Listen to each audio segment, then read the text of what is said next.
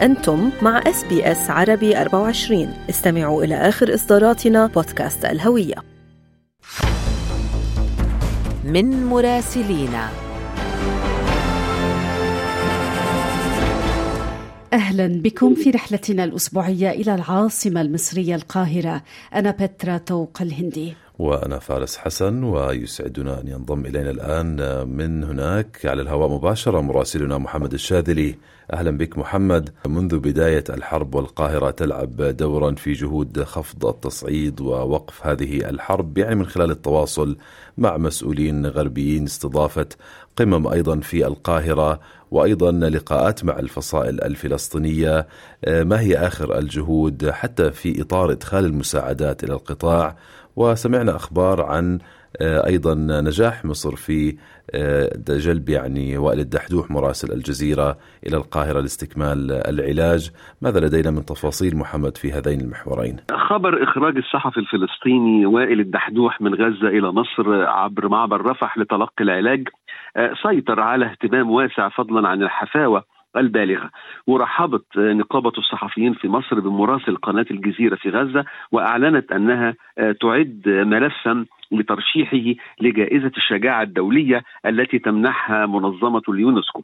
ووجه الدحدوح الشكر لمصر ونقابة الصحفيين المصريين لدعمهم له وللقضية الفلسطينية. وقال نقيب الصحفيين المصريين خالد البلشي إن الدحدوح غادر إلى قطر لاستكمال علاجه وكشف عن إنه آه، كان مترددا في ترك عمله الصحفي في غزة حتى اللحظات الأخيرة وكان الدحدوح آه، فقد عددا من أفراد عائلته منهم زوجته وابنه وابنته في القصف الإسرائيلي المتواصل على القطاع. بالنسبة للمساعي الدبلوماسية ما زالت القاهرة تركز على أهمية آه، وقف إطلاق النار بوصفه السبيل الأمثل لإنهاء المأساة الإنسانية في غزة وبحث وزير الخارجية سامح شكري يوم أمس مع شجرة كاخ كبيرة منسقي الأمم المتحدة للشؤون الإنسانية وإعادة الإعمار في غزة بحث الأوضاع الإنسانية الكارثية في القطاع واتفق معها على حتمية زيادة تدفق المساعدات الإنسانية على نحو كاف يلبي الاحتياجات الملحة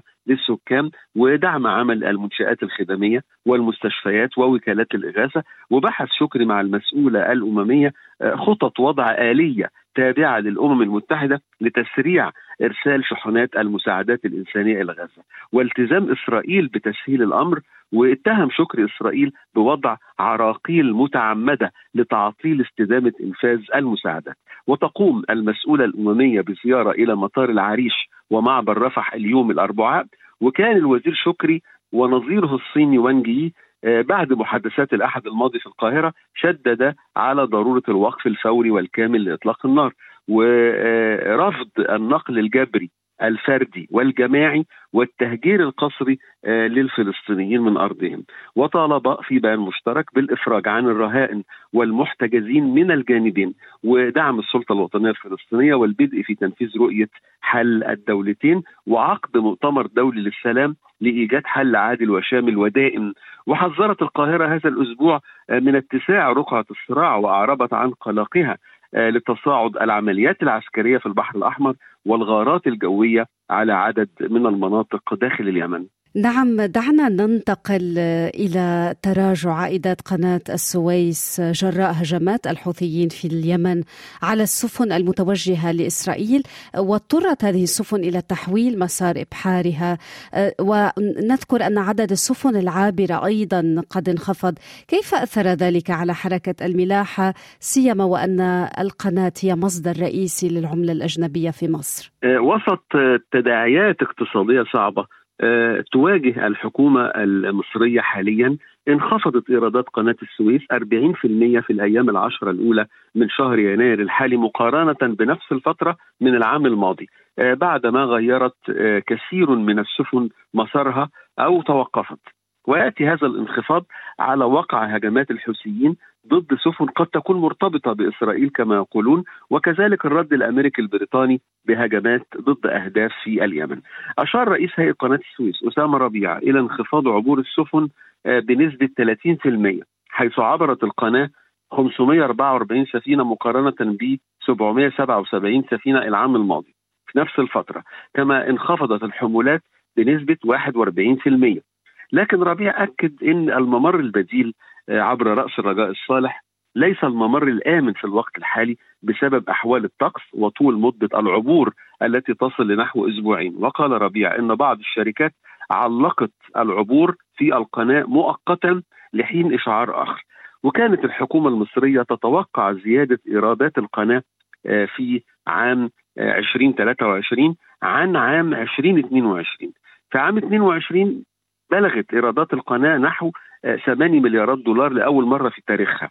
وذهبت التقديرات إلى إنه الزيادة في العام الجديد 2023 ستصل إلى أكثر من 10 مليارات دولار. وهو ما قد تصل إليه بالفعل.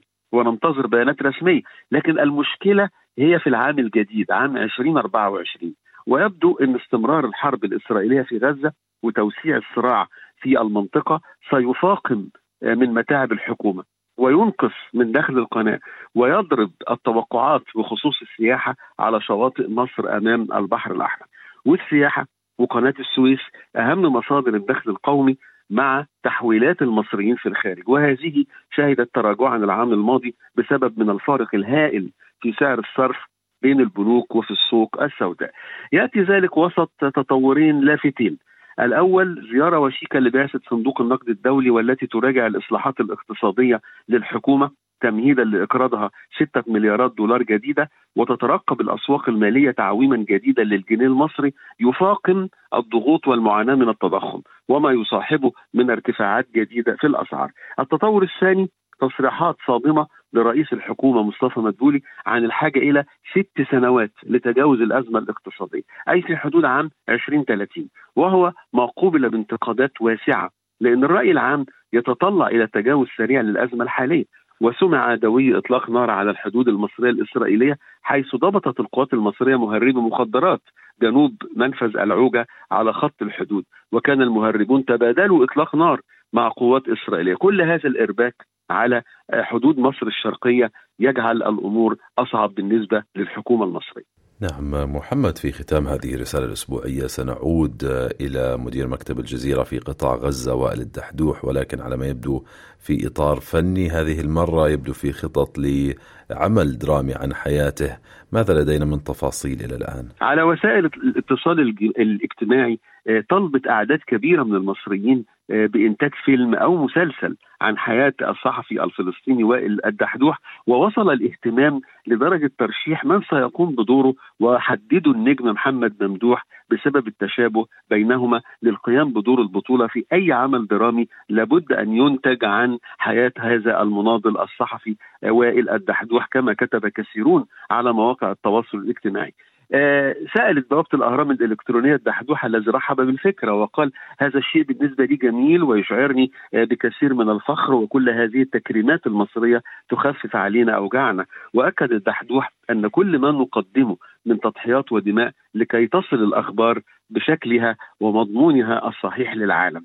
وأعتبر هذه التكريمات من الشعب المصري تجعل الصحفيين الفلسطينيين تحت ضغط كبير لكي يكونوا عند حسن الظن. تمنى الدحدوح أن يكون هذا الجهد معبرا حقيقيا عن سيرته ومسيرته المهنية وأكد للأهرام أن تقديم عمل فني مصري عنه وعن الصحافة الفلسطينية شرف يعتز به أي مواطن عربي وتوجه بالشكر أيضا لكل من طرح هذه الفكرة من المصريين.